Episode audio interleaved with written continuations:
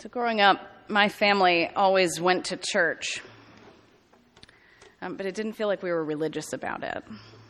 Most Sundays growing up. However, you could find the Cadwallader family at church. The first church I remember attending was a Reformed church, and then a congregational church, and then we moved to North Carolina just before my freshman year of high school, and we began going to a Presbyterian church at that point.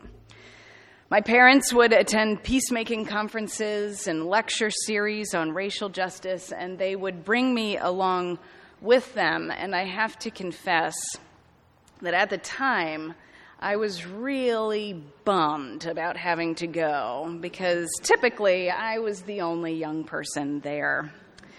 Eventually, I went off to college and I attended the Presbyterian and Episcopal campus ministry and well, it was there that my faith journey began, began to become my own.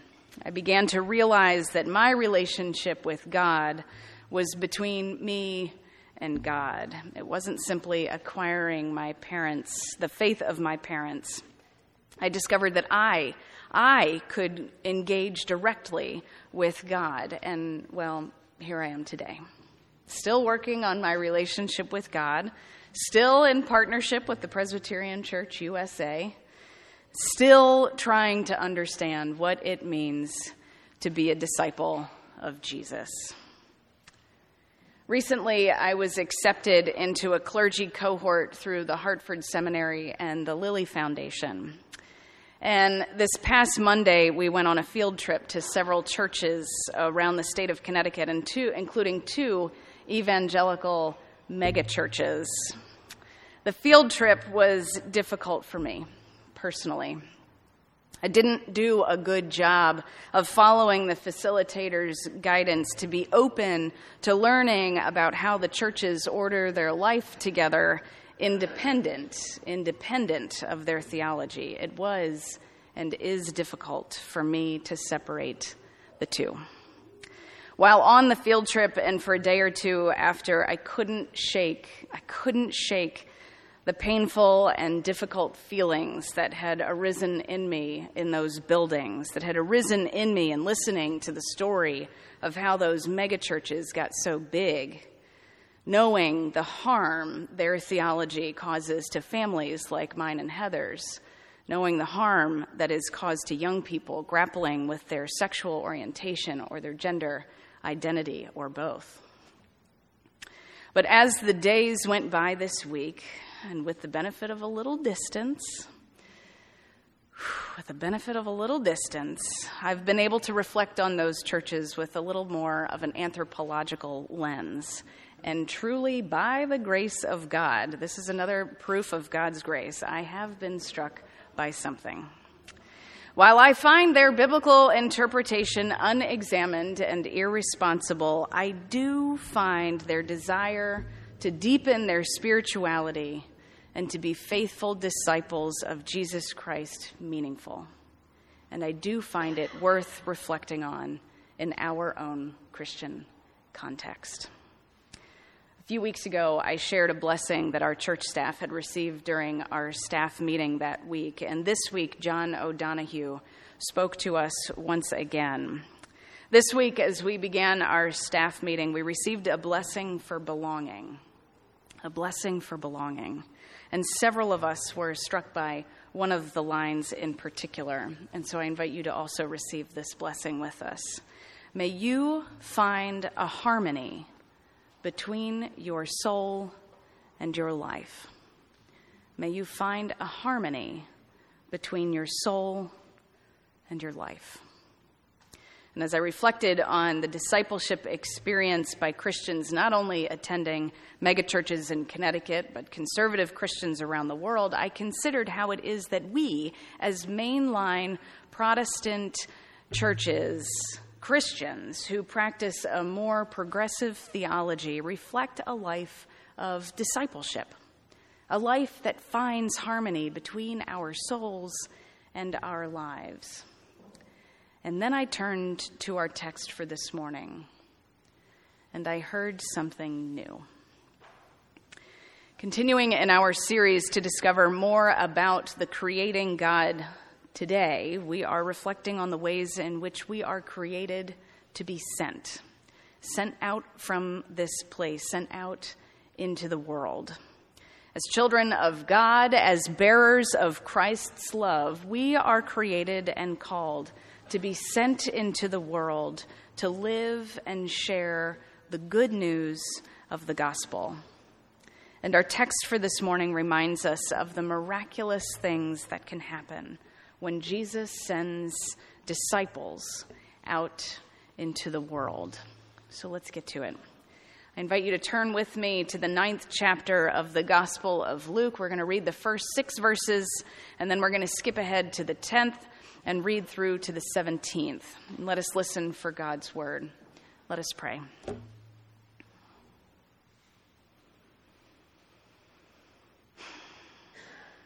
God of creation, God of calling,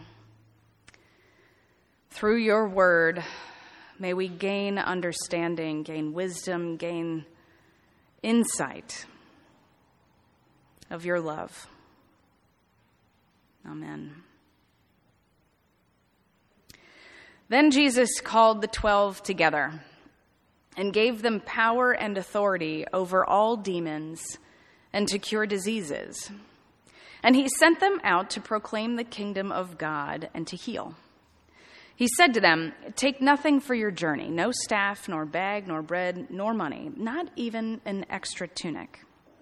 Whatever house you enter, stay there and leave from there. Wherever they do not welcome you, as you are leaving, as you are leaving that town, shake the dust off your feet as a testimony against them. The disciples departed and went through the villages, bringing the good news and curing diseases everywhere. On their return, the apostles told Jesus all they had done. He took them with him and withdrew privately to a city called Bethsaida. When the crowds found out about it, they followed him, and Jesus welcomed them and spoke to them about the kingdom of God and healed those who needed to be cured. The day was drawing to a close, and the twelve came to Jesus and said, Send the crowd away so that they may go into the surrounding villages and countryside to lodge and get provisions, for we are here in this deserted place. But Jesus said to them, You give them something to eat. They said, We have no more than five loaves and two fish, unless we're going to go and buy food for all these people. For there were about 5,000 men. And Jesus said to his disciples, Make them sit down in groups of about 50 each. They did so and made them all sit down. And taking the five loaves and the two fish, he looked up to heaven and blessed and broke them and gave them to the disciples to set before the crowd. And all ate and were filled. What was left over was gathered up 12 baskets of broken pieces. This is the word of God for the people of God. Thanks be to God. So, back in chapter 6, Jesus identified 12 disciples out of the many who had been following him. And those 12 then became known as the disciples or the apostles.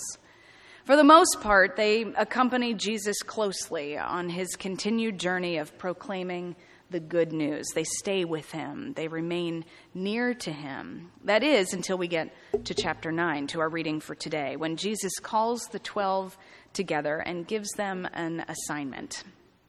After having spent much time learning, studying the scripture, listening to his teachings, witnessing the power of God at work in the world through Jesus, Jesus, the teacher, sets the disciples out on their own for some, shall we say, experiential education.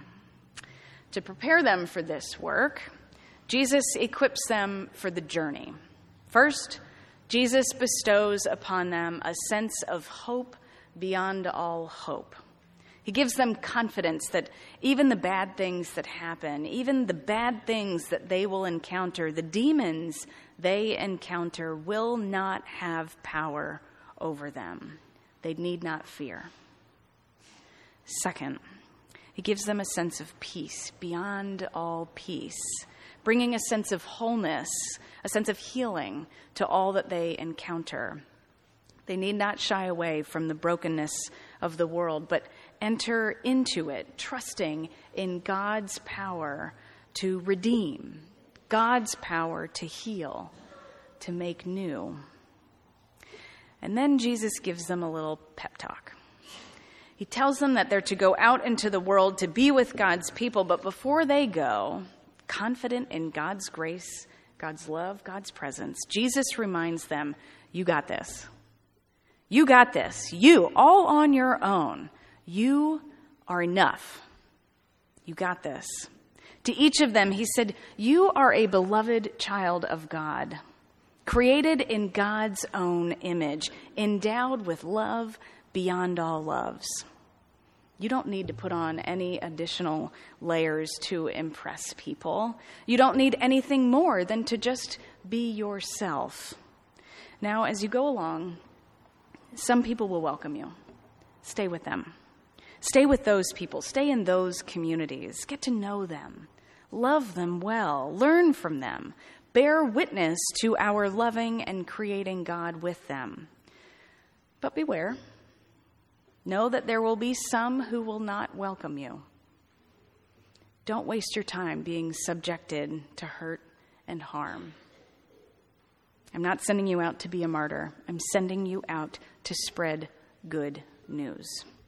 So go. Go with grace and peace, go out into the world and practice what I've been preaching. You got this. You've got this. So they go. They go out into the world. Although the gospel doesn't the gospel account doesn't record their experiences away from Jesus, presumably they practice what Jesus has taught them. And after a time they return to Jesus. Upon their return, Jesus takes them to a quiet place, perhaps for prayer and reflection on the experiences they had had, perhaps for worship and solitude. But soon the crowds, well, they find them again. They press in once again, and Jesus, in familiar fashion, welcomes the crowds. He continues to teach, to heal, to love the people of God, and the disciples are right there alongside Jesus, bearing witness to the power of God at work in the world. Now, while Jesus is teaching and healing, the disciples they begin to get a little bit worried about the logistics. They realize that there are more than 5,000 people in the deserted area. Where are they all going to stay? What are they going to eat? They are genuinely caring. They genuinely care about the well being of the people gathered there. So the disciples ask Jesus to send the crowd away so that they can find food and shelter for the night. But Jesus, well, Jesus doesn't seem too worried. You see, he knows what God is capable, he knows what the disciples are capable of. And Jesus reminds the disciples of what he had instructed them when he recently sent them out. And he says, You can do this. You've got this. You can give them something to eat right here. God has given us all that we need. You are enough. Feed them. You feed them. But the disciples doubt. They reply to Jesus with the all too familiar, I don't, I don't know about that, Jesus. I don't know about that. I don't know that we have enough, that I'm enough. I don't know about that. Maybe you would, but I don't know the right words to say. I only just have this little bit. It's hard for me to share it with anyone else. Is it even my place? I don't know. So Jesus sends them again with instruction. He tells them, Look, have them sit together in small groups, have them face one another, get to know one another. And then let's take what little we have. Let's give thanks to God. Let's bless it. Let's break it. And let's share it. And let's see what happens. And miraculously, everyone eats. Everyone has their fill. And even when everyone has eaten, there are leftovers to spare Indeed, the abundance of the creating God was and is made manifest. So, how does this apply for us today, here, in this place? How can we relate to the experiences of the disciples being sent out into the world? How? Typically, when we, as progressive Christians consider what it means to be sent, we hear the invitation as a call to go out into the world, laboring for justice, working for peace, and caring for the marginalized. And while this is indeed central to the work of spreading the gospel message of good news, might we consider how we grow into our faith as disciples of Jesus as we are sent out from this place.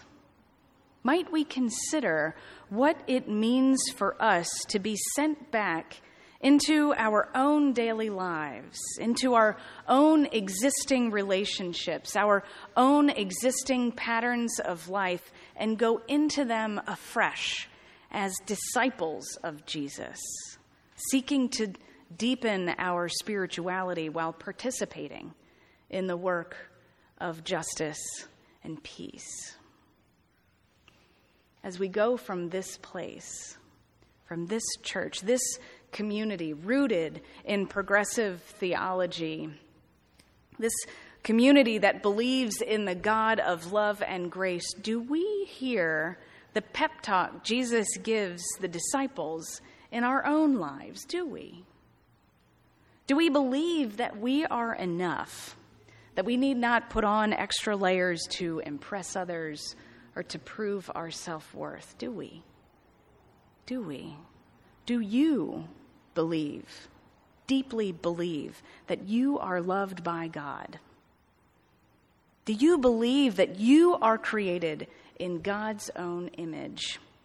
You are created in God's own image to be sent into the world to share what you know of God's very presence and creation among and in you. Do you know? Do you believe that you are equipped with all you need to spread Christ's message of hope, Christ's message of peace, Christ's message of joy, Christ's message of love? As you go from this place, do you carry with you the confidence of the grace of our Lord Jesus Christ, the love of God, and the fellowship of the Holy Spirit? As you go from this place, do you consider what impact you make on those that you encounter, on the world around you, as disciples of Jesus? However, you answered these questions, However, you answered these questions, let's talk about it. Let's talk about it at Theology on Tap this week in our small groups in Friendship Hour at Third Thursday, which, by the way, is going to be the second Thursday of this month because I'll be away. But it's at Third Thursday. Let's talk about it. As a community of faith, let's talk about it. I imagine that for many of us, between the times that we gather together for worship here on Sundays, we don't spend a lot of time purposefully living as disciples, reflecting on what it means to love God in our day to day lives. When we speak with coworkers, when we speak with friends, when we speak with family, we often fall short of language of discipleship when we speak of our passions for justice, our passion for mercy. Because, well, we don't want to be considered that kind of Christian. We consider ourselves good people. We're good people who try hard to better the world. That's for sure. And whether it is for fear of being misunderstood or fear of being affiliated with a narrow cultural understanding of Christianity, Many of us have lost language of faith, lost language of discipleship. But this language, this truth that we are to be sent into the world as children of God, as disciples of Christ, it makes a miraculous difference. It makes a miraculous difference It is the difference between caring that 5,000 people are sheltered and fed and strategizing a practical path and remembering that we attest to a God of abundant grace, a God of abundant love, and with God's help, with God's help, all people will have their fill. All people will have their fill with leftovers to spare with leftovers to spare. Church, we as progressive Christians, we are disciples of a God of abundant love. We are disciples of a God of abundant mercy and grace and peace. We are created to be sent into the world to love God and to love God's people. While we tend to thrive at the second part of the commandment, we are invited to consider what it means to love God what impact it has in our own lives that we do indeed love God. As we go from this place, church, may we find a harmony between our souls and our lives. Amen.